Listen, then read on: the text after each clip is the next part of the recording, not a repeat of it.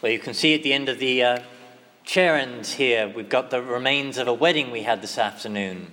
Uh, and like uh, pretty much every wedding, it was a, a great day. a couple, uh, you may know Angela, who attends the Sunday morning Mass uh, with James. Um, and, you know, I've been preparing them the last few months, and it's been a, a joyful thing. But like every wedding, um, the preparations have had their moments of stress. Um, it's not, wasn't the most stressful preparations I've been involved with. I remember one wedding a decade ago when uh, the night before the wedding, the bride burst into tears uh, because the flowers were the wrong shade of pink. Um, so, so I've observed that preparing for a wedding can be a very stressful thing. But the point I want to make is that I've also observed that on the wedding day itself, it's pretty much impossible for anything to ruin that day. Because the only thing you really need for a wedding to be a success is the person you love. Now, this is relevant to our gospel today because the Lord has chosen the image of a wedding banquet to describe heaven. And that gospel text we heard draws on lots of Old Testament texts making the same point, like the, the first reading we heard from the prophet Isaiah. All describing the future banquet that God is preparing for his people. So that in the, the pages of history, through the Old Testament, through the life of the church, God is preparing, He's working ahead to get us ready for heaven. Just like James and Angela and that bride with the wrong shade pink flowers were, were striving and working and preparing to get ready for the wedding.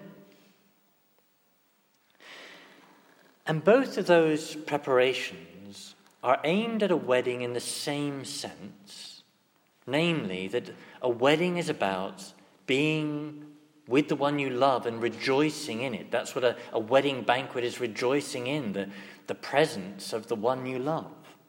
And it's joyful because it is a thing of love.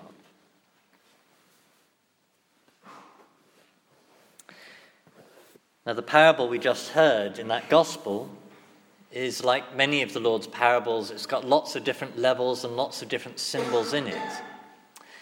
And at its most basic level, the Lord Jesus is choosing the image of the, the joy of a wedding banquet to describe what the messianic banquet of heaven will be like.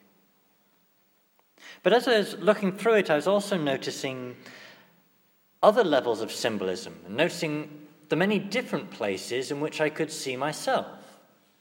So I could say that on one level, um, I'm one of those who has turned up without a proper wedding garment, without being properly clothed in good deeds, so I deserve to be thrown out. But conversely, on another level, I'm like those that were invited and dragged in, even though to replace those who had proved unworthy. But either way, I've been invited to this wedding feast, this, this marriage banquet of the Son. Well, who is the Son getting married here? Well, at its deepest level, the Son is Jesus.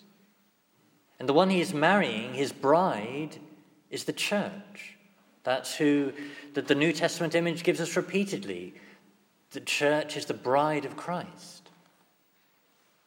And what that means is that at another level, a more specific level, because I am part of the church, well, I am the one marrying Jesus. That all of this fuss, all of this banquet is for me because he loves me.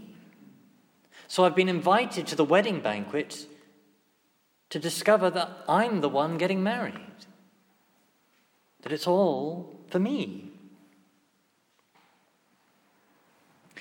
of course, that's also where the mixing of metaphors gets a bit confusing because I'm a man and Jesus is a man, and Christians don't believe in same sex marriage.